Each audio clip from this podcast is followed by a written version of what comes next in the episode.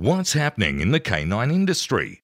For all the latest news, views, and expert opinions, stay right here for the Canine Paradigm. You'll hear from industry leaders, experts, doyens of the industry, learned colleagues, movers and shakers, and the odd randy guest. Get the latest insights and expert advice from both here and abroad from the people in the know.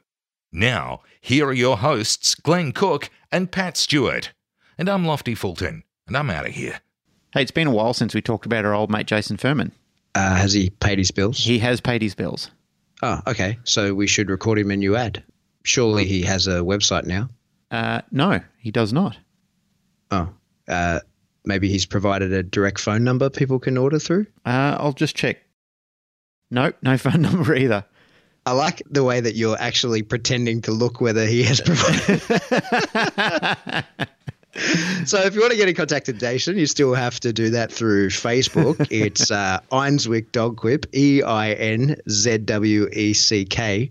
Jason can hook you up with all the things you might be interested in getting the Firepaw mills, which a lot of people are getting and loving. Mm. He has Herm Sprenger products if you're into those. Yep. He has balls, leashes, tugs. Yep. And at the moment, he has a 10% discount on all Canine USA products. That's pretty cool. And I believe he's got a lot of the other stuff that you can use to compete in GRC as well, such as the sleds and the spring poles. Yeah, that's correct. He Yeah. sure does. Well, that's So great. That's a sport that- taking the world by storm. Yeah. So if you're into that or you just like train your dog, having a good time, have a chat to Jason on Facebook at Einzweck Dog Quip. Yep. Send him an inventory via Messenger and get your gear. get a website, Jason, you bozo. Yeah.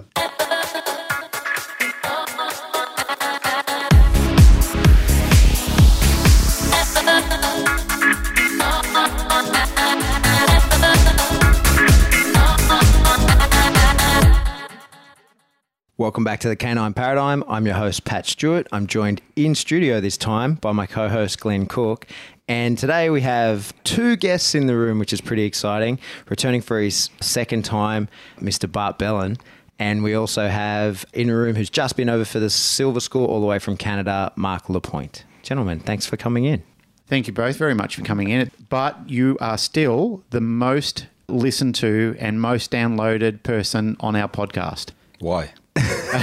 I think it was the, you know what I think it was? I think it was the Uncle Boomlala book. I think that all of a sudden their press station lit up and people started saying, why do people want to find this book again? So it was actually funny last time you were on the show and you were talking about Uncle Boomlala. I went off and found the, the actual copy of it because I thought this sounds like a really strange book, like a book that I've never ever heard of before. And uh, there it was, Uncle Boomlala and his seven magnificent dogs, or something like that. So we actually put a a picture of it in our Canine Paradigm book club. Yep. And uh, yeah, they, they're probably wondering why people want reprints of it all of a sudden. Bart Bellon made it famous again. That was long ago, huh? Yeah. Yeah. So it's been over a year since you were on the show last time because it was when you were here for the school last year. I think it was just over a year. I think it was a little bit before April Yeah. Yeah. So, yeah, just over a year. because um, Michael and I were in the high negotiations of purchasing Martin System. I Yeah. remember that. So Yeah. yeah. And I guess that's something for sure we should talk about. is Definitely. that that that happened. It's significant. Well, it did happen, yeah. if Michael and I write a book about that, I think that the movie Dallas is about little children. Oh, really? Oh yeah. Oh yeah. So how are you finding it? I mean, you you're involved in Martin Systems in the principal effect that you created a better, well, what we consider a better remote training system. So you had a vested interest in it, but now you're actually the proprietor of it. So you, yourself and Michael actually own the business. Yes, Michael and I are 100% shareholders of the company. Yep. And um, if 10 years ago we would have that opportunity, and certainly me, I was not ripe for that step. Yep. So I feel like a fish in dog trainer environment, and I never had that big dream anymore. Yeah. Hmm. In the meantime, it's written on our bodies, so we are quite happy. Yeah. I mean, you you are a bit of a not a bit of a, you are very much somebody who is quite inventive. I mean, you'd have to be to come up with the concept of the chameleon. Considering you like to tinker with things, is it something that you're happy with, the direction that you're you wanted to go in, and that that's finalised for you now? Like you're thinking, Yeah, we are happy the direction it goes, but you cannot go the speed you want. yep, So it's the wish is one thing, the reality is the other thing. yep, And Michael and I were very deeply involved in Martin's system before hmm. because we did license a product from them. And then when the family, the Allied family group came to us, Allied family, which has 85% of the shares, they came to us to see if we were interested in the company. Michael and I had even no choice. We could we could not say no because we did put a lot of money in the license already hmm. and in moldings and so on and so on. So we we had to find a way to purchase it for our own future. Well, that's right. It's a bit of an evolution, really, isn't it? There's no point in going down all that track, getting all the um, everything in place, and then f- handing it over for somebody else to take the rights to it after you've just done it all. Well, let's say like this the train rolls for the moment, and we are very curious to see the future. What it is now, it's about forecasting, forecasting, and forecasting, Yep. and keeping everybody happy. So, how many staff have you got there now? Like, what's the what's the actual warehouse look like? Well, it's a house. Yep. It's an old farm that Michael and I did purchase with a company. Mm-hmm. And if people ask us, how did you start? Well, we did start by cleaning the first room, by room, by room. There was no other plan. Yep. And there, Michael is more stubborn than I am. She has a working dynamism you cannot believe. For Yep. example, today, you guys asked her to be on the podcast, but she preferred to go working today because we are submerged by working. Yep. And what people don't realize is that we drive every day 90 minutes to Martin Systems, and every day we drive back 90 minutes home Right. and we could stay there in a hotel or apartment. And now I speak for me. Me, I like the driving because during the driving, nobody can go on my nerves. Yeah. I call who I want because I have 4G the whole road. Yep. So in the morning, it's more the Australian call, for example, local calls. And then in the afternoon, when I, in the evening, when I drive home, it's more the USA market that um, we try to reach via 4G. So Messenger, FaceTime. For the moment, Michael and I are still the owners that are very approachable by the end consumer. Hmm. If we can keep up this, this rhythm, that's another question because it starts to be hard to try to answer everybody with good questions, boring questions, frequently asked questions. So maybe we must really make videos with facts, frequently asked questions that people, because daily you answer 10 times the same things, eh? But it's question of organizing. Well, especially when you're rolling out new models too. I mean, now that you've got the new Chameleon 3 that's hit the market, that's obviously something that people want to know about and how does that differ from the Chameleon 2 and so on and so on. Well, let me jump in. I want to. We've come into the room without much of a plan.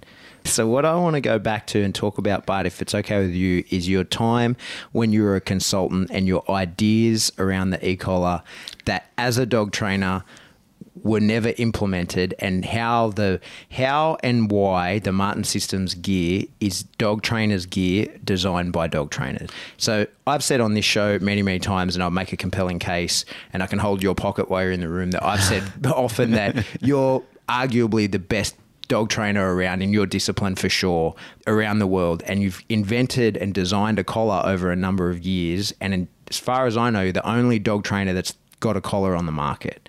So can we talk about let's say for example let's start with the finger kick. Tell us about the evolution of that. The idea that you wear a ring that c- talks to your collar ultimately ends up talking to the collar. Tell us about how that came to be. Can I have the luxury to tell you a little bit about Innotek, Yeah. which was in the late 80s the company by excess that did change the world of the e-collar. Mm-hmm. And the owner from Innotek, Mr. Greg Van Curen, which is today the CEO from e-collar technology, was there, the very dynamic person, together with his sales manager, Steve Gill. Innotek in those days had a very small little transmitter that has never, never been beaten until now. It was the Free Spirit 602. Small, the range about 200 meters, enough levels, all in one button. That transmitter has never been bettered. Then, due to whatever reasons, Innotek has been sold to other companies, mm-hmm. and at the end, it came in the hands of radio systems. But before it came in the hands of radio systems, it was still in the hands of Greg Van Curen and the manager Steve Gill. And I remember very well, I was always asking for, hey, we need more gear, we need uh, a little bit more support from the company. And then Steve Gill told me, Bart, you must make a pro staff team. I never forget that. And a pro staff team was a team of e-collar fanatics, people that like to use the gear. And I said, yeah, but who's going to pay for that? Well, you should give seminars and people will pay you for that. I could not believe that. And I think that Steve Gill also could not believe that, but I was out of his bag, scratching for money. And by accident, well, we managed to make money with, with telling the, the story of e-collar training. And then later, when the company was sold to radio systems, me and I had a contract with Innotek. I came on the contract from Radio Systems, which is a very big, strong company, but they had their goals already set, and I had the feeling that they just paid me to be a little bit the Marlboro guy on the package of cigarettes, or it's like um, old, very successful boxer that is not boxing anymore that they hire in Las Vegas in a casino to just shake hands and so on and so on. Mm-hmm. Because, yes, they paid me in those days, but they were not not interested in the story you had to tell to them. It's a company with other big interests. And now I understand better why they did not go for the crazy ideas. And then after that, I went to consult Martin System. And Charles Martin, the old owner, a bird hunter and a hunter with dogs, I told him, Charles, we need a ring on the finger so that we have hands free. And he did not believe in that idea. And then I said, okay, can you make me a wire that goes from the tiny trainer in those days already? Because that tiny trainer, I did do a market investigation for radio systems in those days who had the best transmitter on market. And for me, after all my tests, the tiny trainer came out number one for mm-hmm. different reasons. Of course, a big American company did not like to hear that. Yeah, yeah. That a l- tiny little Belgian company that was really Yeah. more focused in the bird work than the dog work Yeah. had the best transmitter. Yeah.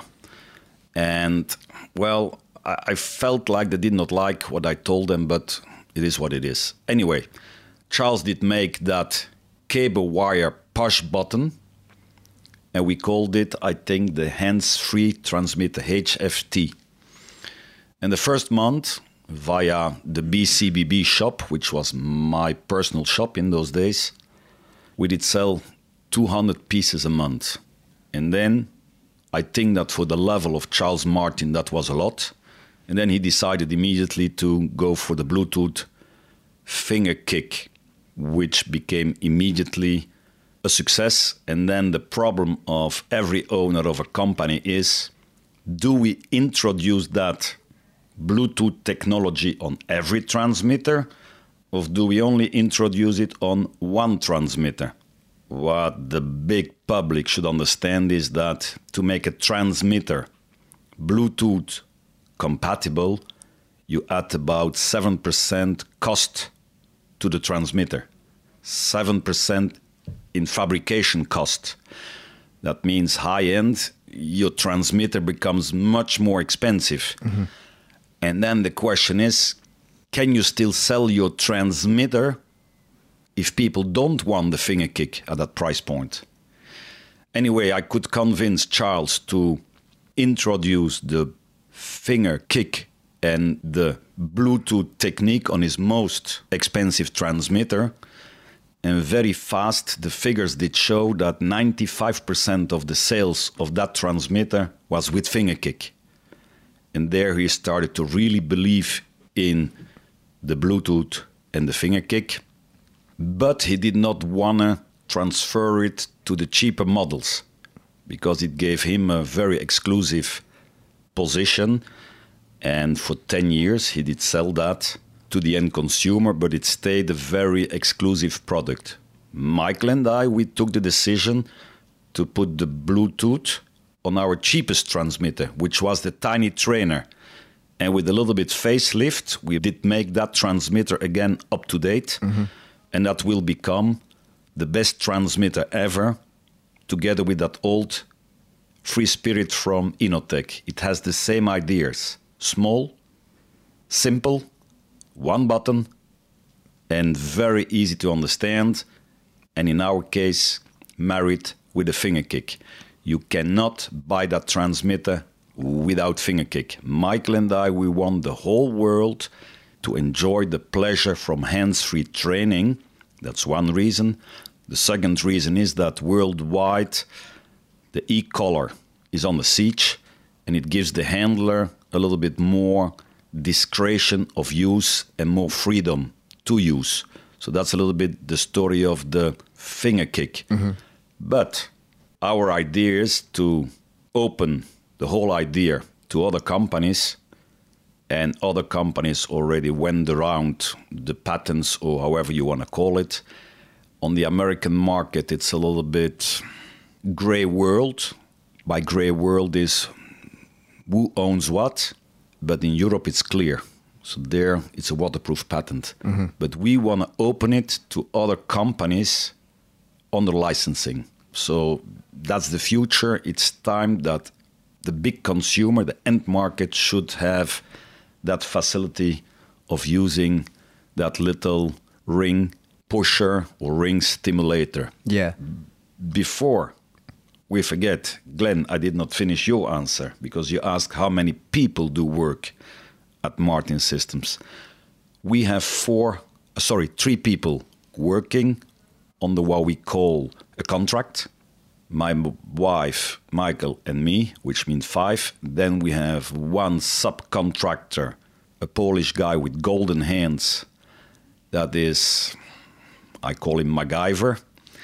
And then we have a lot of other big subcontractors because Michael and I took the decision to make production out of our facility. Hmm. Production must be done by people that only do production. And that means that we try to run the company with as small personnel capacity as possible. Mm-hmm. So, just to take a little step back, the finger kick.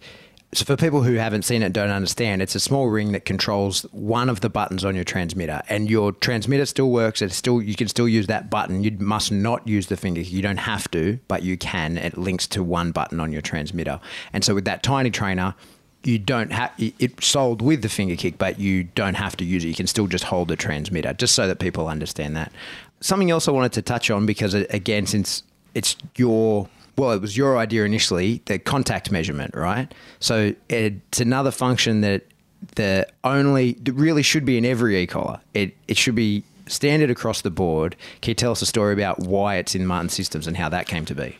Well, there again, years ago, when I was a consultant for Martin's system, I said, Charles, the biggest problem we have by using e collars is that if we put the e collar around the neck of a dog, it's around the neck of a dog, but it doesn't mean you have contact with the skin of a dog.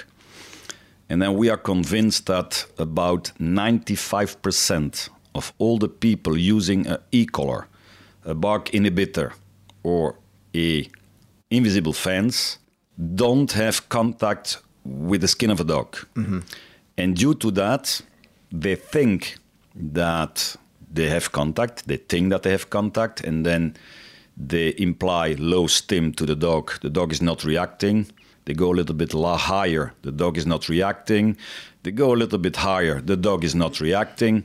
And then at a certain point, there is enough energy, and we call that the bridging electricity, and that electricity jumps over on the skin, and that's what we call the involuntary overstim, which was not meant. That's why it's involuntary.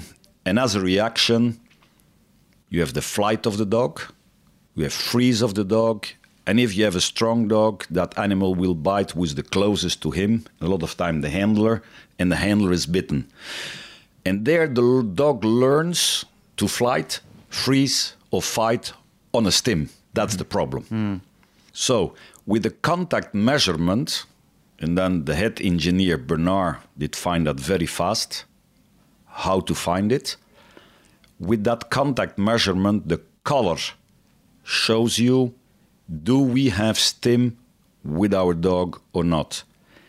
The problem is, for the moment, we have it with a light flashing LED on the collar, which works well at night, which, which works well in a dark environment.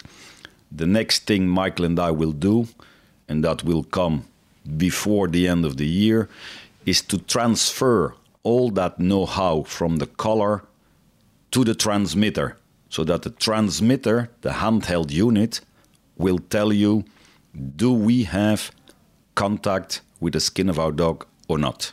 Which is, Michael and I, we think that due to that missing technique, a lot of e-collar users imply involuntary overstim, and due to that, a lot of people do see that, and that's one of the reasons that the color is on the siege today. So we are sure that this contact measurement is one of the most important features that every collar should have. Mm. Can I just say something on that as well, Bart? When we're talking about the collars being under siege, a lot of the problems that I've seen ever since I've been involved in it, which is quite some time now. But it's the way people tighten it around the neck and the old style. It's not like one of the things I like about the evolution that you and Michael have done with your collars when you started with Martin Systems is the introduction of the feather system. I really like how that has evolved from just the solid contact points because with the solid contact points what people used to do and the other thing that I like that you've got is the elastic uh, perfect what, fit. What do you, yeah, the perfect fit collar. So what the old the old style was for people who are listening to this who are getting the evolution of the remote training systems and so forth. What people used to have was solid brick collars which weighed a ton.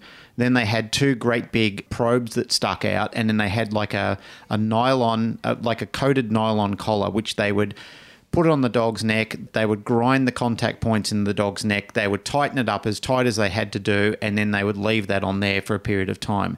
And the problem was, is a lot of people were claiming that collars were le- were leaving char marks and pit marks on the dogs, where it was such high current, which is all fictitious, and it was proven in in universities. But what would actually happen was because it was left on such a long period of time, it was like wearing a tight pair of shoes. So it was like getting when you wear tight shoes and you and your feet are scuffing up and down against them, you get wear marks on the back of your feet and it blisters and the blister pops and then it becomes a it's an open wound. It's an open wound. It's an affected sore. So basically, what was happening was the same sort of thing. It was it was skin to- contact and it was skin necrosis, which was causing these problems because people were fitting them incorrectly because nobody had actually shown them how to do it. Therefore, it was very convenient for people to pay it forward and saying, well, collars are burning marks in dogs' necks. All absolutely fictitious. So part of that evolution, that if you actually have a look at the chameleon collar with the perfect fit collar and the feather systems, it makes it very convenient to sit nicely on the dog's neck and comfortable as well.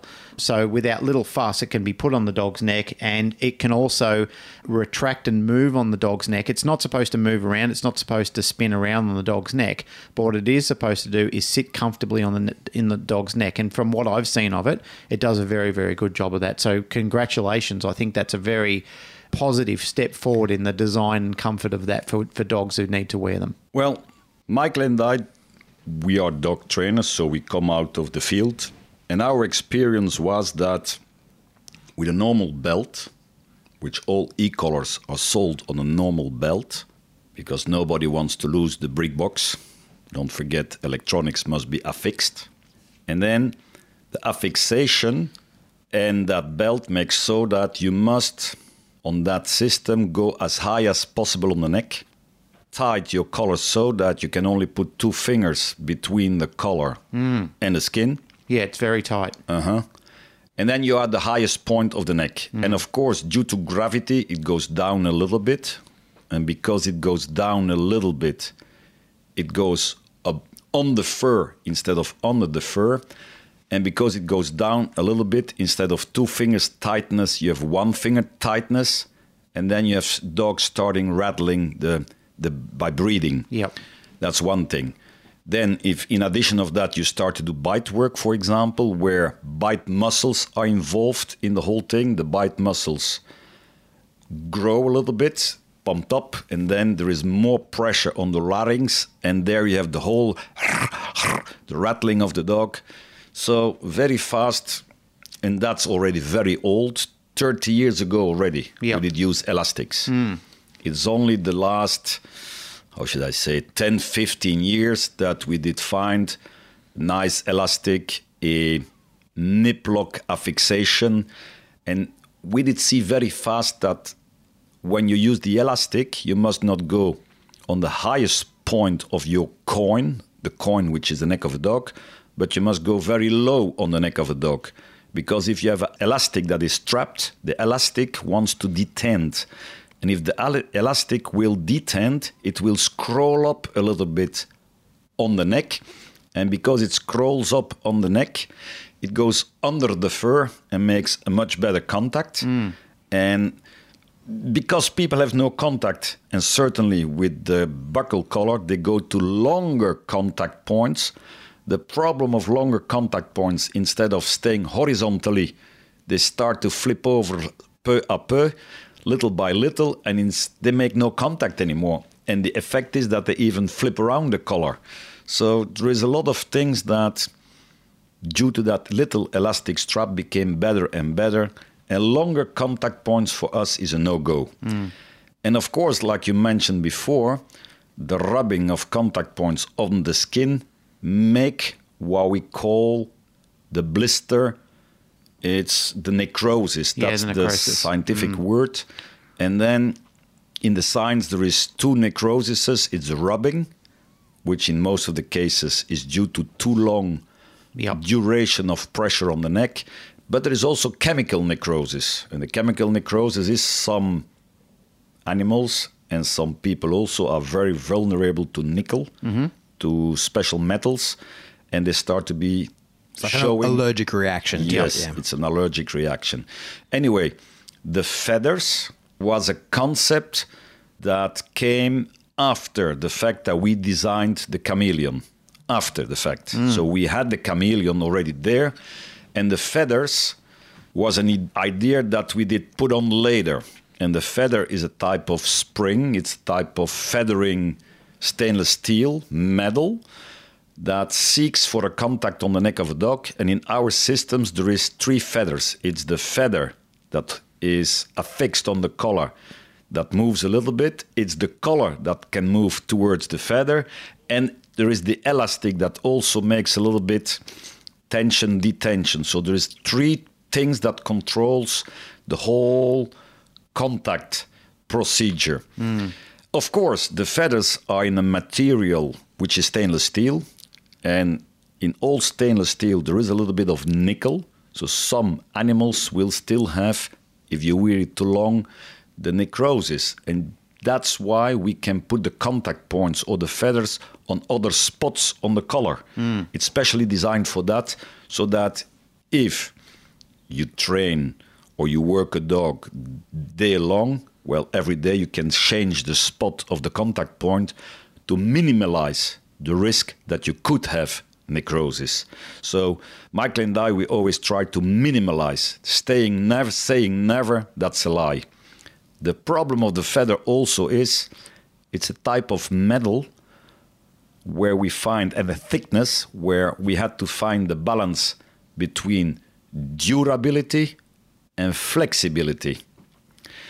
And durability and flexibility, it's not so easy to find. That means that can a feather break? Yes. I think that for the moment we have about 1% of feathers that do break. If it breaks too much with the same handler, you must ask yourself, hey, there is something wrong. And then Michael or I, we call that person, we FaceTime because we do care about quality, we try to do better. And then a lot of times it's the same story. People keep the collar on much too long without changing the position of the feather. And then the dog starts scratching.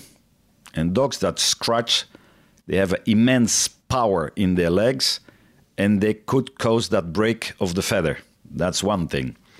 Another thing we did find out is that dogs with really, really long fur, sometimes the long fur is tangled in the feather.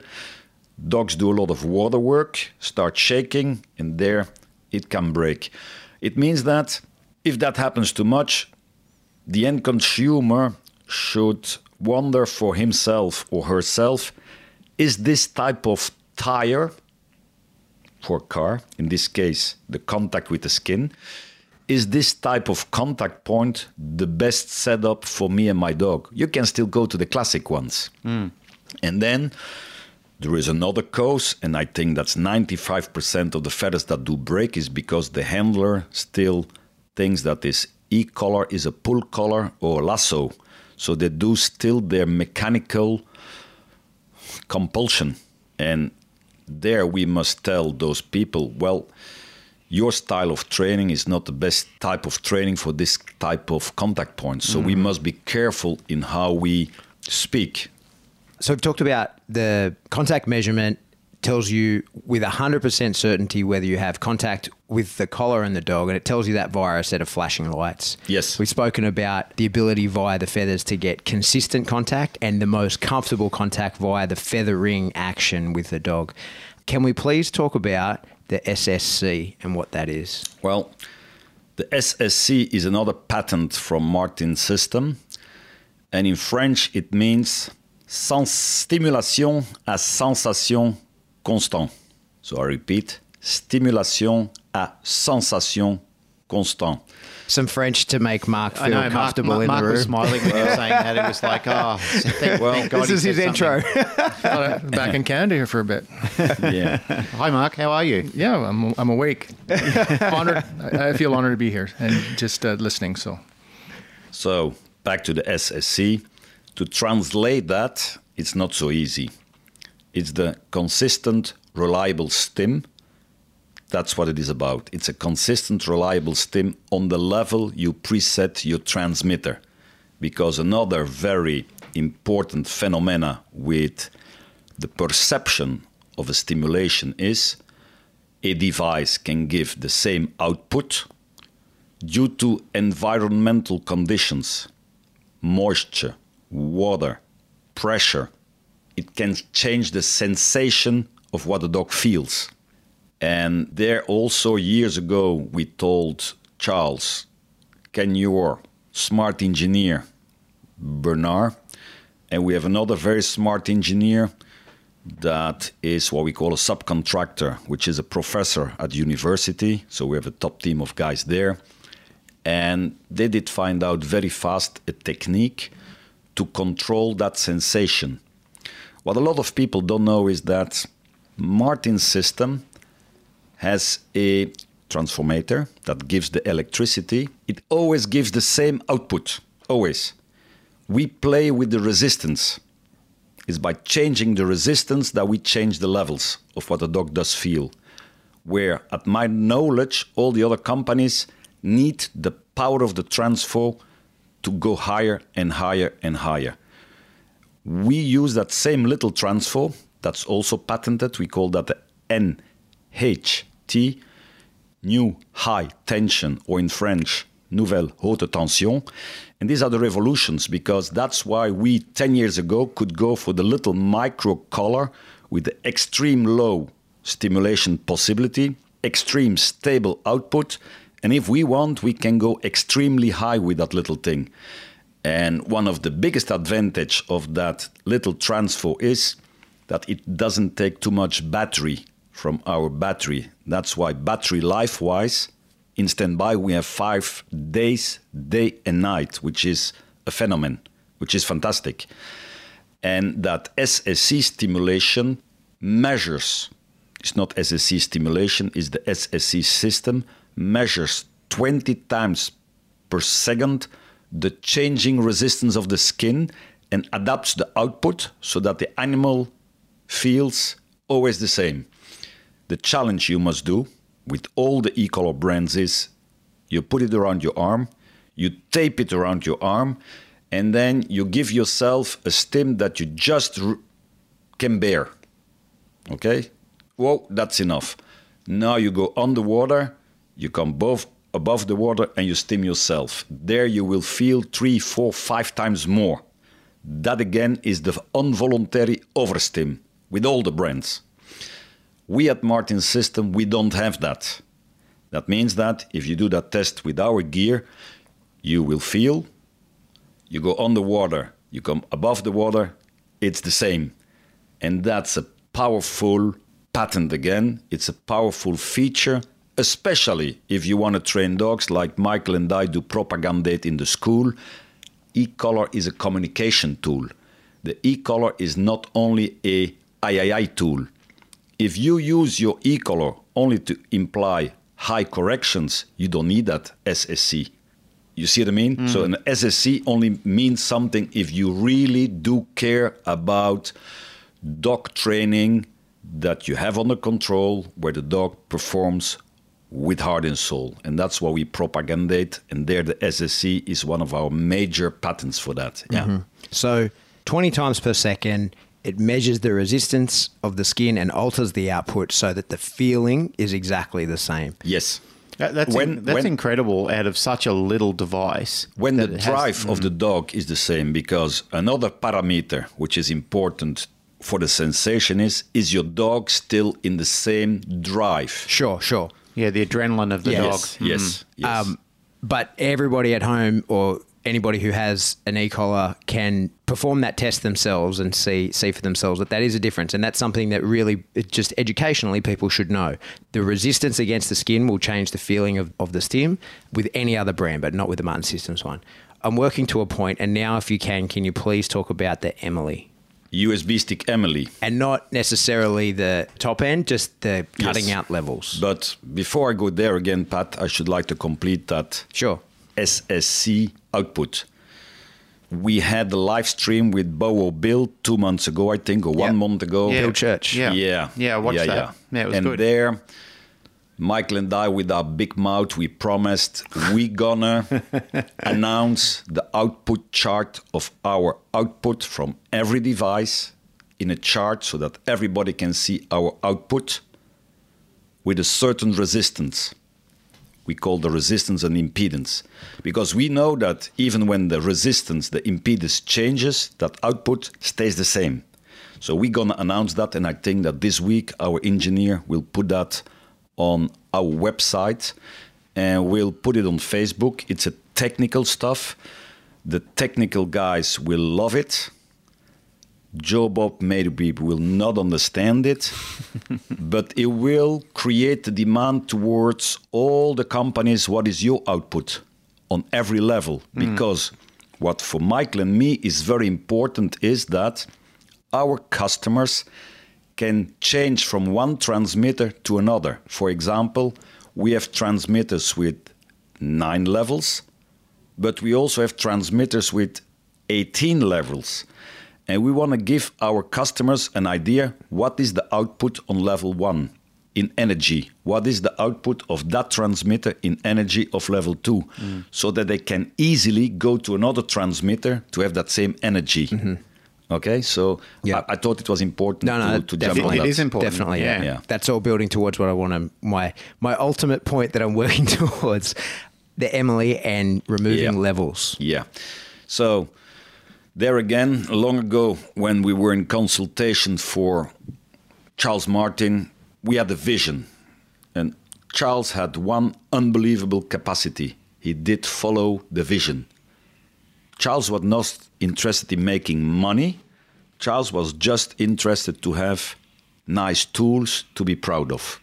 And Michael and I, that did take over the company, will now try to bring these nice tools at the international, worldwide level where Joe Bob can profit from those high tech advantages. And one of them is the USB stick. Emily, why? We know since 10 years and even longer that the future of the e collar is on the siege due to animal welfare actions who have a very uh, special agenda and on their agenda is the e-collar, the pinch collar, and they achieved very well already in Europe to have the ban in half of the countries. When Europe is sick, the United States of America will sniff. Mm-hmm. Australia also sniffs. That means that that tendency waves around the world. And 10 years ago already, we told Charles, Charles, we must give the e-collar user an alibi that he's not going over the rules. That means that we must have a button where we push, and when we push on that button, we must be able to take all electricity out of our collar so that if somebody catches us in a country where we are not allowed to use it, they never have a proof Or if we're just passing through an area Yes. where we're not allowed to use Yes. it and we just Yes. want to be totally legal as we go through that area or yes. state. Yes, that means that we will write on the USB manual that if you enter another country, please take notice of the regulations there and please adapt your e-collar so that you are fitting the rules of that state or from that country. Of course, a die-hard user will not do that, but you give him the feature to, with a push on the button, delete all electricity, and what remains will remain a color that just gives vibration, tone only. To bring back the stim on the color, the end user must go home, sit in front of the computer, and with a password that only the end user knows, bring in the stim. If necessary, we, the factory, can always help there. That's a feature that already exists since 10 years. When Michael and I were on the road in critical countries, we always had it with us. It always was installed, and we never had to use it. But we were ready that if somebody came in, we just had to push the buttons and they could not blame us because one thing that I should like to say is that Michael and I never denied the fact that we use food. We never denied the fact that we use a choke collar. We never denied the fact that we use a pinch collar. And we never denied the fact that we use an e collar. We never denied that. So that means that in all advertising that was done, people that came knew exactly what would gonna happen. And lucky me, lucky Michael, we never had the legal interference. Never, mm-hmm. never, never. But it gives people the tool, the alibi to change. And then what also is possible, Pat and Glenn, is that with the USB stick, Emily, you can change all the features from your color receiver. Yes. The features, everything. You can change. I don't want a tone. I don't want a vibration. I don't want LEDs. I don't want uh, contact measurement. Or you can say, hey, I'm a professional trainer and I want my end consumer to use an e collar, but to be sure that this person will, by accident or on purpose, go too high, you, with that USB stick, can kill level 3, 4, 5, 6, 7, 8, 9. And after three months, if you feel that that person becomes very responsible and knows very well and in reflex response can use their gear, now you can open one or more two stimulation channels. You know what? Never that was used. So we are so amazed to see that the features are there, people don't use it, but that also comes because our communication to the end consumer is not good enough. So we must do better. But Michael and I, we have only 24 hours a day, and now and then we must eat, and now and then we should speak to each other also. I mean, Well, so uh, let me rant for a little while. Now, everyone knows you're a, a friend and mentor to me for many years, and I don't want this to just sound like a sales pitch for your gear because I'm building to a point. Years ago, I was talking to someone about e collars, and I said that I got backed into a corner. I, I was proven incorrect in an argument, and I wasn't incorrect because I didn't know that these features existed. It was before we'd met, before I I knew anything about Martin Systems gear. And I said, the fact is, if someone's an asshole and they plan to hurt a dog, they can do that with a yellow crayon. They don't need an e collar. Like, if that's your intent, that's what you'll do. And the guy said to me, that's true, except you can't accidentally kill someone or you can't accidentally hurt a dog with a yellow crayon. You can with an e collar. And I said, you know what? I can't argue with that. But we just discussed you can have your controller in a position where it will never be lent on or whatever. You can put that wherever. You don't need to have it in your hand where you can accidentally push the button. You have a ring around your finger that is easy to protect and not used by accident. you can put it around your neck on a chain holder, for example. Yeah, and your your actual remote can be away where from where an accident can happen. It can be in a in a case somewhere separate. You will never have the issue of not having contact and going over over stimming because you didn't know you had contact and everybody that's listening can imagine how that might happen. That will never happen because you have the contact measurement. You have consistent contact via the type of contact points, right? Yes. no matter the conditions under which you're using this collar, whether it is wet, whether the dog's skin is oily, whatever happens, that SSC will take care of that for you and it will regulate the output. And if you have a dog and its working level is three and you don't need to ever go higher than that, you can and should just stop your collar doing anything after that. So if even though we've said all these accidents shouldn't happen, there's a fail safe to make sure that it, if by some off chance you hit the wrong button or you're not looking or whatever, if the collar has 18 levels and you think that your working level with your dog is three, you can make from four to 18 do absolutely nothing. Yes. So when you hit the button by accident at the wrong level, that doesn't happen. So if I was armed at that time when I said you couldn't, when he said you you can't accidentally hurt a dog with yellow crayon, I'd say with that gear you can't accidentally do it either. You still have to have intent, and we can never. I can't defend people who hurt a dog with intent. I, I can't and won't. But for the the person and the, the millions of people around the world who want to use an e-collar safely, professionally, and as a communication tool with their dog, all of the possibilities to cause problems by accident do not exist if they're using this. And like I said, this is our show. We can talk about whatever the fuck we want, but I don't want to be seen to be giving a big sales pitch to you because I don't need to. What people should be asking is, first of all, it is good to let people know that this tiny little Belgian company that's now that's had all this stuff for a long time. You told Charles to make it years ago and weren't getting anything For you. from it. For yeah, you. because you wanted it as a trainer. Well, let's say like this, and that um, we know Charles since long, and Charles had a fantastic little team together.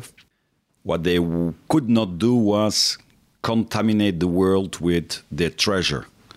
And due to the contacts that Michael and I have worldwide, we are busy contaminating the world, and we see that in nice sales figures. For mm-hmm. example, from since we took over the company, we tripled, and we are busy doubling while we triple. And you know why? Because we achieved the whole world with that type of word, that we spread the word, and there is podcasting, there is live streaming, little videos. You know, the news go very fast today. Yeah. But, and, and but we you've are good proven this. You've proven this too, Bart. Like you do it with your dog, and I think that's the point that Pat's Yeah. been making. Uh, a very salient point that he's made throughout, not only today but throughout the entire time that we've been podcasting. Like Pat refers. Uh, and rightfully so, to videos that you've put up of your own dog who's wearing a remote trainer at the time that it's doing these skills, and you still look at the dog, and it's undeniable to us and anybody who knows anything about canine behavior, when you watch that dog work, you can't see an unhappy dog while it's wearing and using and receiving stim from a remote trainer. And that's the thing because a picture speaks a thousand words. And that dog is doing multiple actions on a field and enjoying time out there with you. And because of your training system, and a style of remote trainer that you and Martin Systems originally created. You've now got something that people can access. And we've just gone through the last 20 minutes talking about how you'd have to go right out of your way to really make that a problem for the dog. You would have to have intent to do so. Yeah, that's you right. would You have, have to have intent. choose to do that. You, it can't happen by accident. Which is, as I say, when It's when like I, kicking your dog. Yeah, exactly. And if you if you're prone to do that, you're going to do it regardless of the tools that you have. And people That's- do. They have for years. Exactly. And they still will continue. Exactly. And I can't and won't defend those people. But as I say, Rightly so. at that time, I was stumped. It was a long time ago, and a guy said to me, you can't accident you could accidentally hurt it with E. collar was his point and I agree well I was like yeah that that's the truth and I did not know that this gear existed and and as I say sorry I was building to before is Martin Systems this tiny little Belgian company that now people are starting to become aware of it. And if you're listening to this show, there's a lot of people in in the dog world, especially in, the, in America. E. collars aren't that popular in Australia. It's not that as big a thing. There's areas where they're legal, there areas where there's not. But let's talk about America because most of our listeners are there anyway. People tend to be loyal to a brand for a lot of a, a lot of the time. Well, you might want to ask your brand why they don't have those features, right? You might want to talk to the people who supply you your gear and say, hey, how come this things exist and why isn't it in the tools that I want to use? I like using a particular tool, I like the way it works, blah, blah, blah, whatever. Why can't I have the contact measurement? Why can't I have a finger kick that works reliably? Why can't I have SSC? Why can't I, when I do a board and train and I train a dog on the e-collar and when I hand the dog and the collar back to the owner, why can't I do that with the 100% reliability that they can't by accident or on purpose go to a higher level by killing those levels of the collar, and making it impossible to do so? As anyone listening, you might want to ask, why isn't that in every collar? Well, Michael and I, we realized over the years that you have diehards in brands, which is normal. It's like you like your Lee pants, you like your Levi's. Why should you change? Mm-hmm. You don't want to know there is better. You feel comfortable in it. Why should you have something better? It's already good enough. So that's one thing that we did realize. You see that in cars, people have whatever the brand, they are happy, they stay with that brand we realized that over the years. That's why Michael and I we did take the decision. Let's make a color, which is the extender, so that all brands can affix their Brickstone electronic box on that chameleon mechanical color to at least enjoy the feature of the side contact points, the mm-hmm. feathers, the elastic strap, and so on and so on. It's the first step to contaminate them with the chameleon idea.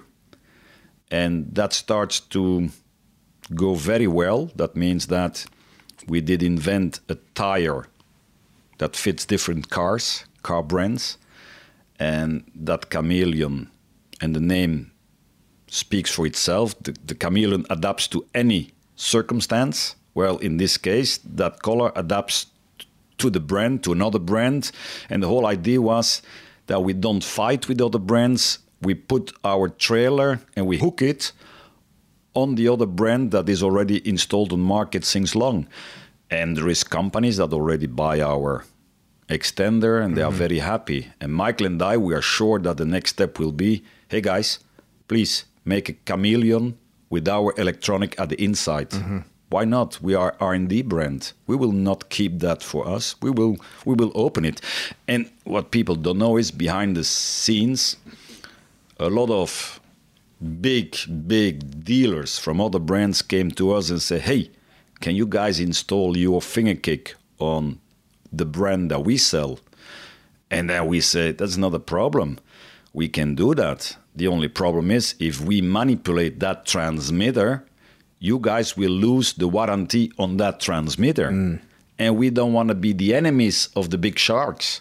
So we prefer that you guys go to the big bosses of those companies and speak with them and maybe there is a way that we can speak. We call that why should we keep a finger kick for us? Why should we keep the ssc for us? Why should we keep the contact measurement for us? Why should we keep for us all the features that are pro animal? It doesn't make sense. That's right. so we're to open that. Exactly. but the first step must be from the other companies asking hey guys can we use it? And of course, we're going to be proud to to let them do it. But there, there is a, a business deal that must be done also. Mm-hmm. The last thing that, that I had in my mind I want to talk about because I see this come up a lot is let's talk about price point. point and maybe if you're happy to do it, if not, we can speak generically, but say the CTT, right? Just as as as one item, talk about maybe some and give people an idea of the costs that go into the development of that for a product that you made knowing it would have a very tiny amount of end users. Well, Michael and I, we knew, for example, that the PT3000 from Martin Systems is a very, very good transmitter, electronically wise. The little problem was not waterproof. Uh, sometimes the buttons were a little bit hmm, cheap. And then we said, well, we did prove it with the chameleon. The chameleon is the color. We make a very, very expensive color. Everybody told us nobody will buy it. Well, we did have a production of 40 a month and they were always sold. So we did prove the opposite. And then we said, well, let's do the same with the transmitter. Let's make a chameleon tactical transmitter. And of course, when Michael and I would have known before what the expenses would have been and the nightmare it would have been to make it, we would not have done it. I'm not kidding. But at a certain point, you are so deep in the water that you cannot go back. Then you must continue swimming. You must continue investing because everybody tells you, yes, we can do. And then, oh, we have a problem there. We have a problem there. For example, what people don't know is a molding. Just one molding there was, I think, 33,000 euro. Yeah. Imagine you must amortize 33,000 euro. How do you do? Do you do that per piece? One euro per piece, then you must sell 30,000 pieces. So for us, it was not so easy. So we had to find a price point that we could pay back the banks in four or five years. And that's why that 990 came out. Yeah. And for that money, we still we sell CTTs. Is it a good transmitter? Yes. Is it an expensive transmitter? Bloody expensive. And but, but it's always the same. Eh? It's very hard to make the R&D. The waterproof thing. It's a transmitter that you put on the induction plate. Every detail has been taken care of. You turn the buttons on the field. You have a very good feeling. If you rotate that button and it does clack, clack, you feel it. It's not a transmitter that has been developed just in the engineer office. It's a transmitter that has been developed in the engineer office and on the field with cold hands in the deep freezer on the water. You cannot imagine. Yeah. We even did put a special ring around that rotation button to have a better silicone feeling on your rotation button to give you better feel, touch, and so on and so on. So we are very proud on that transmitter, and we realize that it's a tool that it's only designed for the happy few, huh? Hmm. price wise.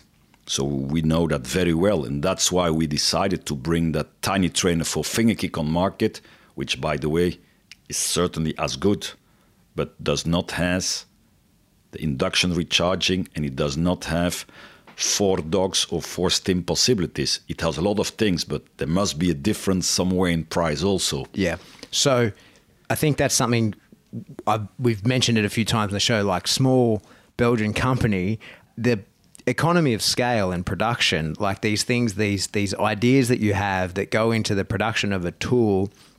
As you just you just dropped before, uh, Carol used to make those chameleons in your home, right? Like he- Yes. he could only make one and a half or two a day. about two a day. Yeah. So when you you know I see people complain about the cost of these, it's a thing online, but you have to imagine there's hundreds of thousands or millions of dollars, yeah, to go into the development of these things. I remember you called me one day talking about a waterproof testing of the CTT and that failed. And so not only now is there an issue of the mold has to be changed because the waterproof test failed, so it, but this is pre-production, obviously. But you just destroyed 20 PCBs in the testing process. Yeah. So just just getting to that And- point, people don't understand. They have to pay for all the ones that got destroyed in the process. Like to Yes. get this thing on market costs so much money. What what people must understand is when we developed the CTT, we did license that electronic from Mr. Martin.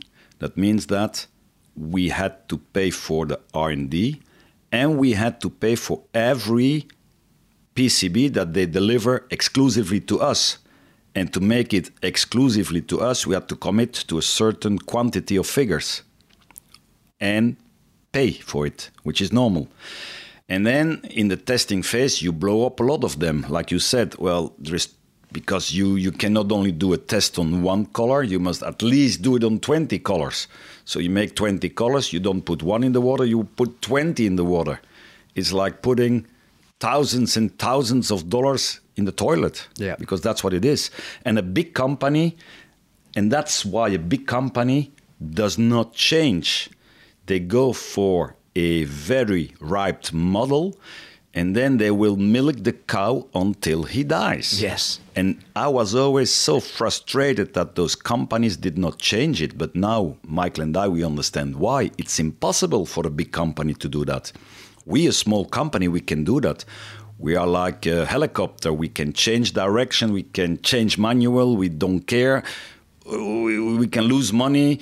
Um, a big company must pay three, four hundred people we if we have bad months michael and i well we, we pull our a belt and, and, and one number smaller and we when we become we become thinner because that's what we do and what people must realize is that michael and i we never did drop the nepopo school for us the nepopo school was there before we had the factory and it's a powerful thing that we will never give away. A lot of companies dream from a school.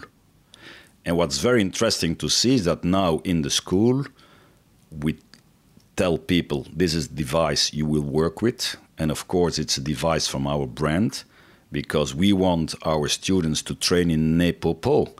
And by explaining it, and we did that in the USA last month, and we did it here. You explain why this and why that, and then people understand much better that, hey, it's not only a e-collar, it's an e-collar that fits in the Nepopo training method. Yes. There is a philosophy, and that's nice. So, and that's one of the advertisings that Michael and I always say. Well, we are brand from dog trainers for dog trainers, and we are proud on that. you know. I think you know that's that's all the stuff I wanted to point out. And again, I want to explain to people listening. Uh, it- you know, it's not a sales pitch, but this is some facts that you need to know. And and as a user of this equipment, you need to know. First of all, you, you a lot of people probably didn't know about that the resistance stuff. There's probably a lot of people out there who are just going understanding why they've seen a problem before or something like that, right? So you got to know this stuff and then put the pressure on the providers of your gear if you want to stick with your brand. Why doesn't it have these features? It can. Why why doesn't it?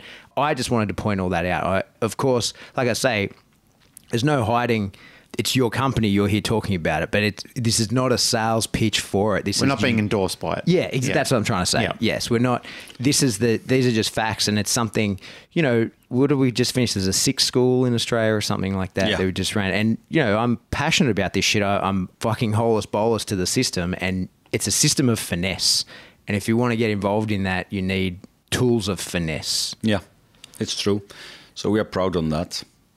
Very proud on that, and we see that there is more and more people that do need it from all type of levels, and well, it, it's, it's like the school, eh? So Michael and I decided three years ago we stop with seminars because on the seminars we can never see what do people really take home from knowledge.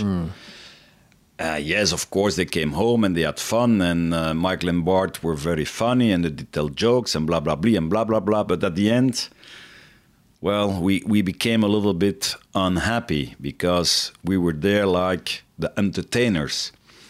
And then we did went for the next step in our life by going for the Nepopo school, where we tell people not only about tools, we train people in the whole dog training philosophy of first of all, what does say the animal welfare law? And that's what we call our legal framework. Dog training must fit in a legal framework. It's forbidden without valid reasons to inflict pain to a dog wherefrom suffering can follow. So it's forbidden to inflict pain to a dog. Except for two reasons. You must know those reasons, and we tell that to people. So it's very important that people understand that the whole training systems of NEPOPO is based on a legal framework. And then we explain people what positive reinforcement is. And positive reinforcement is not only click and give a treat, because then you go in what we call the motivation training. We try to tell people in your system, whatever the system is, you need a consequence when the dog does. You need a consequence for when the dog does not, but still does not grab it. And you need a strong consequence for when the dog knows very well, but does not want to do. And then you imply the correction. And when the dog receives the correction, the bullshit must stop and he must fly actively in the job. And that's Nepopo. Mm. With heart and soul. With heart and soul. Mm. And that's what we want. So, and people always think, yeah, it's an e-collar training seminar. No, you can imply negative reinforcement by not giving the food. Good, positive training is what I put as an existential reward in the mouth of the dog must take away. It must take away the discomfort of the hunger pang in the stomach. Taking away discomfort is the definition by excess from negative reinforcement. That means that good positive reinforcement that works and it works well will only works well if it's existential. Mm. And, and, and that's a very strong point. Mm.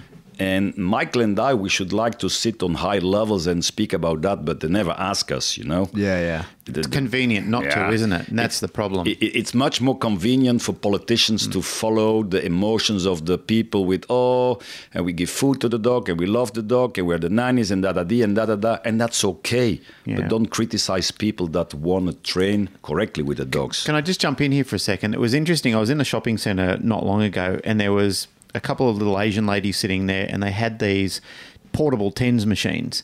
And they were putting it on people. You know, there were all sorts of people. Sit down on the chair, feel what it feels like. They're putting the suction cups on them and and um, and tuning them in. And the lady said to me, "Would you like to try one?" I've had one before, and I thought, "Oh, look, I've got five minutes." I was just eating um, like a, a, sandwich, and I thought, "Yeah, I'll, I'll do it while I'm finishing my sandwich." So she put it on me, and she's turning it up, and she said, "You know, look, I'll give the box to you, and you can turn it up to a level that suits you." And I thought, wouldn't it be hysterical if people were talking about putting these on animals? What would people feel like? Because even though the technology is slightly different, it's this it's what like the Thai people say, same same but different. And it's exactly the same thing. It's a little box that has a very small amount of microamps in it that you can increase or decrease the amount of stimuli that you actually feel through it to generate twitching in the muscle fibers. Are we not talking about remote trainers here? exactly. I mean, that's the that's the insane thing that there were aged people sitting down and, and going, oh yeah, it's really nice. Yeah, you know, how much is it? And they were talking about it. And yet you swap that out for a remote trainer and all of a sudden all shit breaks loose and people become hysterical about it we all know there's four of us sitting in the room right now. All of us know there's bad trainers out there, there's bad dog owners out there, but they've been bad owners and bad trainers, independent whether or not they had remote trainers to use. The whole fact is, but you hit the nail on the head before, it's a bugbear of mine, it's pissed me off for many years, is that politicians get people to sit in the studio who will toe the company line. They always look for an audience who is swaying in their left direction or their right direction. Whatever way they want to pitch it on the day, they go hunting for that person. They field their audience, they find the person who's going to say what they want to hear, and then they put them on the show. And for everybody's sake, we're doing a great injustice for ourselves because I, I've never known so many dogs to be dying in pounds and welfare centres as what we've seen at the moment I'm overwhelmed with what I see, and I see and I speak to a lot of people who are involved in these same practices where they're just. I mean, there was a young girl speaking to today telling me that she's had PTSD from working in welfare systems before, where so many dogs are being destroyed, so many fit, healthy. Easy to manage dogs are being destroyed because they're just pumping them out of the place. That, that's the time to talk about. But he's so well known for his uh, accomplishments in, in NVBK. I'm on the show every week talking about how I enjoy to work in performance dogs. Mark, policeman for how long? Uh, 29 years now. Right. So it, putting dogs to, to work in a job where, you know, you must. But the truth of the Nepopo staff and the idea that just this positive is exists by itself, it's just not true. And the idea of Nepopo is it's motivation for no matter what. Now, mm. no matter what your intent with the dog, and this is what's so true, people look at, oh, the dog's in welfare and, and shelter and all he needs is love and affection. But it just, it's, you're only using you, one you miss the point if that's what you believe. Yeah, that's like it. It's, it's it's it's one part of a like a whole other side of things that that people have just conveniently out of mind, out of sight, sort of thing. Yeah, and you know, uh, sometimes when I talk about the system, I, I just call it motivation fundamentals because I, I believe in a lot of the case that's what it is. You're just using the full gamut of motivation, the fundamentals of, of the whole system, of everything that can be done. In operant conditioning, you get to use them all and understand them all.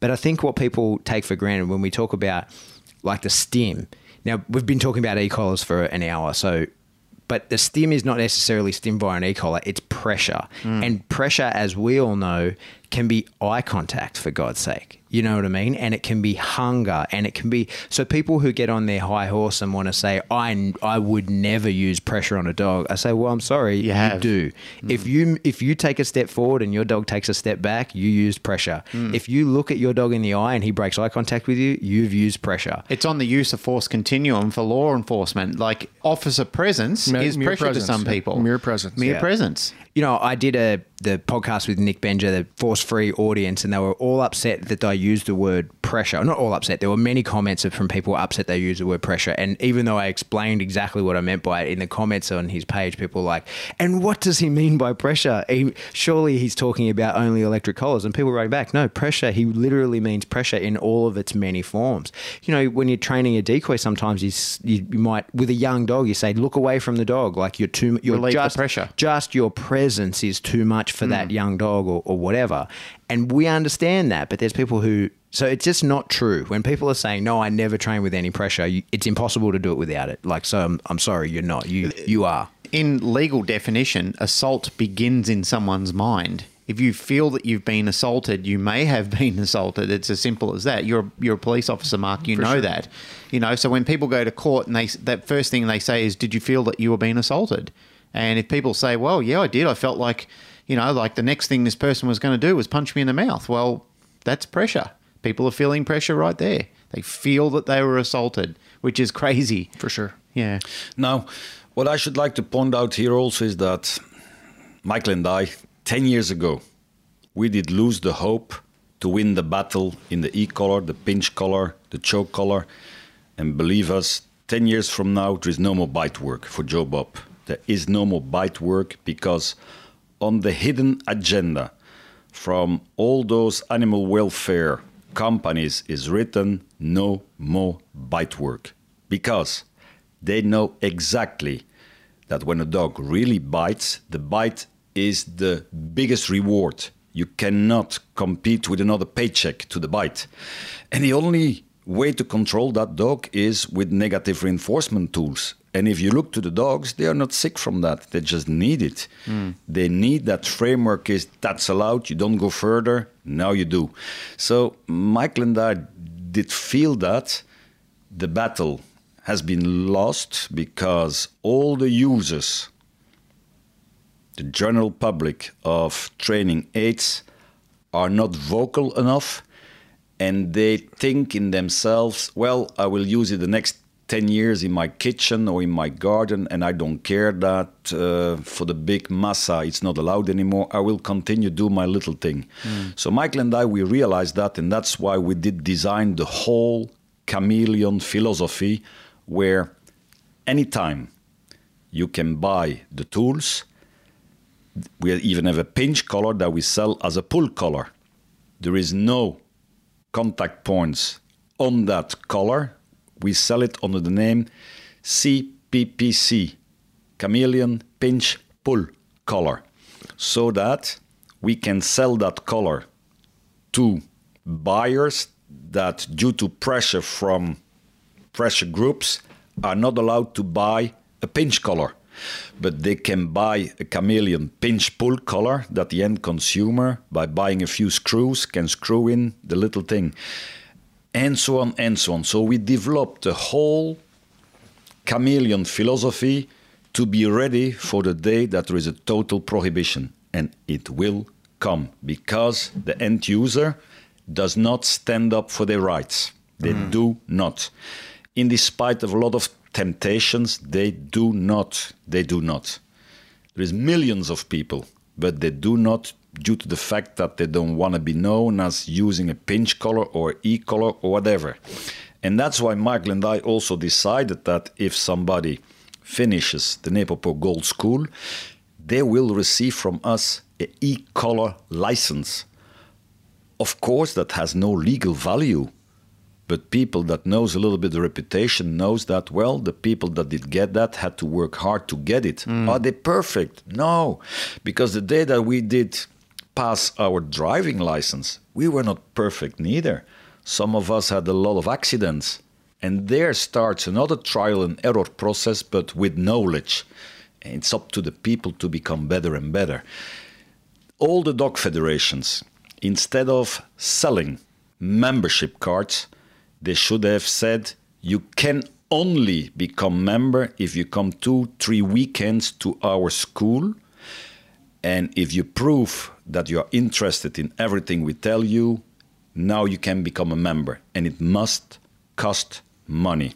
And then, Pat, today in your car, you did let me listen to the podcast from, I think that a new American Schutzhund. They call it Schutzhund USA. Yeah, so it was the welcome speech at the, the seminar. They, they launched it this weekend.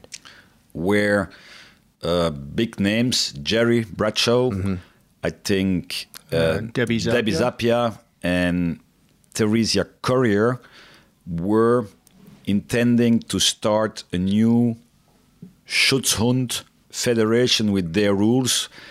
And one of the things I liked very well is that, and that's it, Jerry. Well, we have X thousand members, and yes, we use all the tools, and nobody will prohibit us to use the tools, and nobody will be misjudged because he or she openly uses the tools. That's a mentality that must be done. So that's Yeah. a very, very good mentality. The, the other thing I like about that too is they haven't shied away from political correctness on the name as well. Yeah.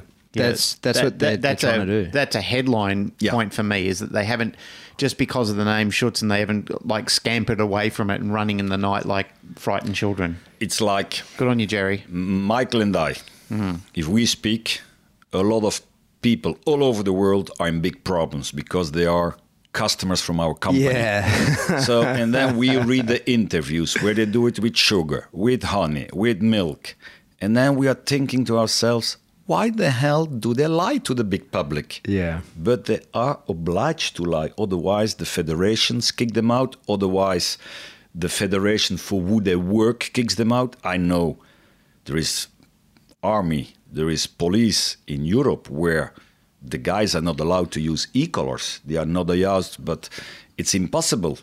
And secretly, sometimes they try, but I mean, and if they openly do it, well, there is somebody that wants their position and they go snatch, and then that gentleman is out of business. So it creates what we call the snatching politics. It's it's no good, and we, Michael and I, we are for educate people, do the best you can. I know, Michael doesn't know. We don't know nobody that on purpose abuses their dog.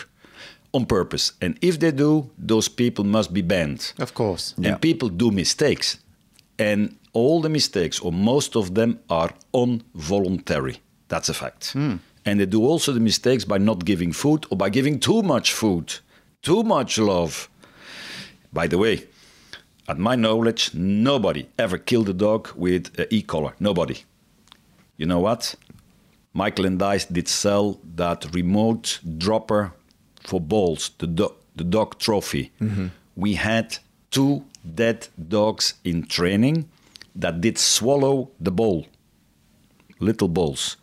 Michael and I immediately stopped the production of the machine that launched or dropped the small balls, and we did make a big, big, big um, dog trophy in those days, and that was launching the big ball. But that was the reason we had two dead, dead dogs from good friends. The dog swallows the ball. It was quite dark. They did not see. Too late. And well, we never had that with e-collar, not at my knowledge. You know, I've never heard of a dog Me neither. dying Well- from an e-collar. Well, it was proven in court in Australia that you cannot injure a dog with a with an e-collar. Apart from skin necrosis Yes, from over yeah. tightening. But, the, yeah, that it, would happen no matter what So it is, you got to. I mean, if you're gonna if you're gonna tell stories about these things, you got to stick to the truth. Yeah. and, that, and that's the point that I think all of us in this room are trying to make. Right, is that if people are going to brandish and demonize products or people or industries or business or anything like that, have supporting evidence to say it. The thing that's concerning me is I think this is just it's all becoming so over emotive it's not only the e-collars. There's a lot of trends that are following that, where we're we're seeing it's affecting us as dog trainers, dog owners, and even breeds of owning dogs. You know, it just gets worse. There seems to be something else on the list every year. I know in my heart that you're right, Bart, that the bite sports are going to get banned. I, I know in my heart I know that, but in my head I can't. I can't accept it. I have to. I have to push for it, and I say it, but my opinion's worthless. Banned for Joe Bob. Yeah, well, this is the thing. So, Mark, while you're in the room, police dog handler of 20, uh, 20 plus years, what position would police and military worldwide be if no civilian was allowed to train a dog to bite? we, we'd be in big, big trouble. Yeah, we, rely on the sport, right, for for breeding and for uh, for acquisitions, and we rely on their expertise. Like Bart's, Bart's a civilian. He's he's a he's a god in the industry, and he's your mentor. He's my mentor. He's a lot of people's mentor. So we rely on the sport to feed our profession. Yeah. And if we if they lose that, and I'm unlike you, I'm the same mindset. I, I'm optimistic that we're not going to, but there's certainly a lot of things pointing in that direction, and I, I just hope we can get ahead of it with mm. some good practices. There's a guy in the states, one of your former students, Duke Ferguson, Yes. And Duke's on Canada. The, He's in he's Canada. Canadian. Canada. So Hang he on a might- second. Yeah, Canadian. he is too. You're right. He, he is out in the uh, in the Uh, Maritimes. the only reason I said that is because he's got businesses all over America and Canada. Yes. But uh, I met Duke at the first ISCP I ever went to. I hung out with Duke, uh, drank a lot of beers with him one night, and we had a great time. And he's a he's a super fun guy. He's a really nice man. I think he, he's one of your only gold graduates in, or one of the very, very few in. in He's the uh, only one. He's the only one. Only one in, in Then we have two silver. Yeah. We're from two from. So Mark, you've Mark just, Laporte's- Mark's, you've you've just completed silver. Yeah, silver, and then Yep. uh, my uh, my colleague at work, uh, Brad Gillespie, he's got silver also. Fantastic. so. Duke's a super advocate of Bart and, and the whole Nepopo system. But Duke was onto something he really wants and he's very passionate about trying, rather than have a group of a pocket of 20 people here and a pocket of 20 people there, all trying to do their own thing. What Duke's envisaging is is that we're all getting together, all the big companies, all the vested parties, all the trainers, all the handlers, everyone getting together, having good spokespeople together, having relevant science backed information. So we can start to do away with the rhetoric and the nonsense and the myopic mantras that keep coming out of people's mouth all the time. Hopefully, some sensibility will start to come out of this. I hope that people who are listening to this podcast and, and have heard what Bart, what you have said, have listened to what you've said in the past, Pat, have heard what I've said, and even now what you've said, Mark, in regards to how it affects us long term, that people genuinely consider this. They think about it and they start putting some good practices in place. IACP, you know, I mean, I know Tyler Muto, he's a very active campaigner in these type of things. Pat, I believe that there's some sort of committee that's being formed that you're you're so actually a part of. with Can you talk I'm- about this? Well, I'm on the legislative committee now of the IACP, which is uh, to keep an eye on, and it's tricky. I, I don't want us to talk out of school, but it's it's to basically keep an eye on what is happening around the world as far as legislation that would inhibit the use, or well, not the use of tools, but the inhibit dog trainers to do their job correctly. Yep.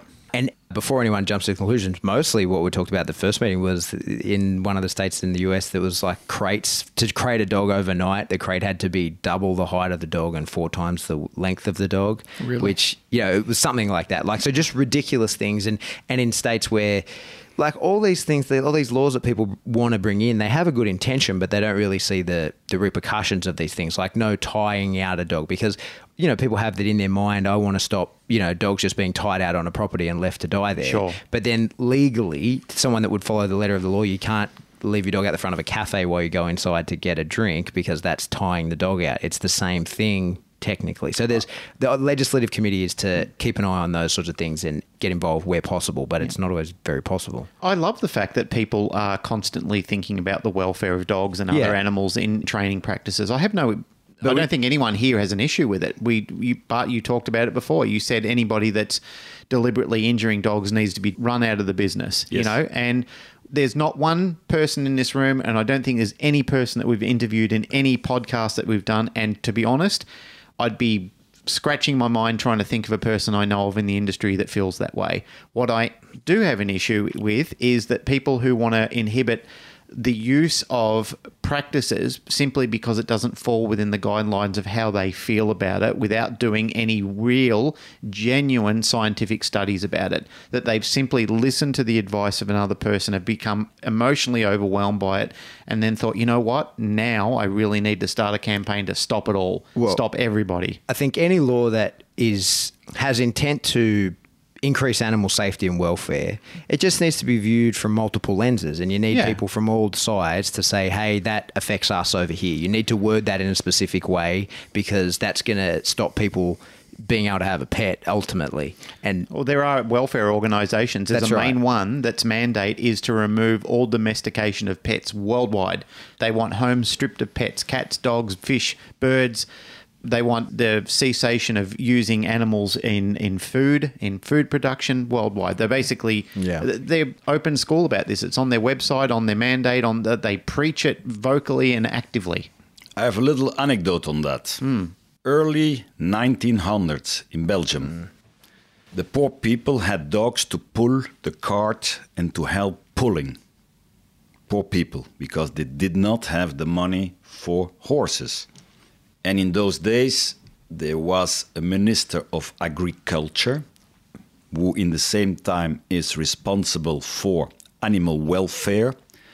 And he was married with a lady that had a little chihuahua that was eating chicken every day. And she felt pity with all the dogs that had to pull hard the cart. She had no pity with the people that were pulling and pushing. And due to her social skills of sleeping with the man, the man the minister did change the law, and from that date was not allowed to pull the cart anymore. Not allowed. The next day, 500,000 dogs would throw in the water. I'm not kidding. Yeah. Lucky us, some people did not throw the dog in the water, and they did start to do little tricks at Sunday, and that's and they did do that in a ring, in a circle. That's how ring sport did started. That means that the dog that had the economic reason to be on the farm to pull the cart. There was just enough money to buy food to make them pull hard. The day that, out of animal welfare eyes, it was forbidden, they killed 500,000 dogs mm. because the reality was there was no money to feed them, to do nothing on the farm. Mm. So, animal welfare sometimes only enters the problematic from one, one side. They don't see the reality. Yeah. They sit in a high tower and they take decisions for people that are with the two feet on the ground. And well, and I say it again, that's how ring sport started. And what people must understand is that the old generations of people, for example, those people from the 1900s, those dogs had to work hard. They had to guard the farm. They had to guard the bicycle when the owner was buying the milk. So it was not only a pulling dog, he also had a defense job to do guard the milk, make sure that nobody steals the bike, and so on and so on. It was interesting to see that. Now, the law is still so that a dog cannot pull on a bike. And that's why when you see a picture from Michael or me when there is a dog pulling, we have that pulling tool behind our asses. It's on the, how do we call it, the back tire that we have a special gear installed. Technically, the dog is pushing us. I'm not kidding. Wow. So, of course, he pulls us, but the thing is behind us, and it's that thing that pushes us. So, until now, we were never arrested. they could arrest us for that. and you said something from the back tie earlier. Yeah. So that in America, it starts already that's forbidden to back tie your dog. Technically, when you go to a store, you should not be able to back tie him in neither. Yeah. Mm-hmm. In Belgium, it's not allowed to put a dog on a chain anymore. That's why about 15 years ago, we did invent that flex pole. Yep. And that flex pole is a way to go around the law. It's not a chain. You don't chain up your dog. Yep. So they oblige always people to do other thing. Should a dog be back tied day and night? No. But a dog should be able to back tie for five minutes, 10 minutes, 20 minutes. Nothing wrong to that. Yep. So, and of course, it's due to the fact that people always exaggerate that the rule is also, or the law is also totally the opposite thing. Hmm. So, I mean, a lot of things should be more common sense. Yeah.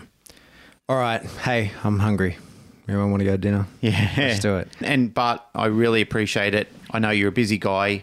You've made time. You're out here in Australia doing your schools, Nepopo Gold and Silver. What I do really appreciate is on your downtime on the weekend where you should be resting, you've made time to come out and do the show for us. Speaks volumes. Of course, all of us in the room appreciate immensely all the things that you're doing. And we did want to have Michael on the show. I just want to, Pat tried to make that happen. However, you said she's busy we would love to have you guys back on the show one day where both yourself and Michael can join us. I was watching the interview that you did with Bill Church. Fantastic, great interview. So, yeah, let's try and make that happen another time so we can include her in the chat as well. It's like what we do here. It's out of the belly. Of course, there's a little plan in in the heads, but you go with the flow in an interview, and that's fun always. Yeah. It, it, it, it looks and it is spontaneous. We do here what we propagandate in the dog training. Hmm. In dog training, you must try to let every behavior come spontaneous, that the animal thinks that it's his invention, and then the animal is tough and ready to protect his own invention. And I think that an interview which is out of the belly is always more funny than a piece of paper where you have your questions prepared, but you don't see that at the other side of the table, hmm. The guy is not interested, and you don't see that home people are not interested at all. It's like the disc jockey that plays his own music.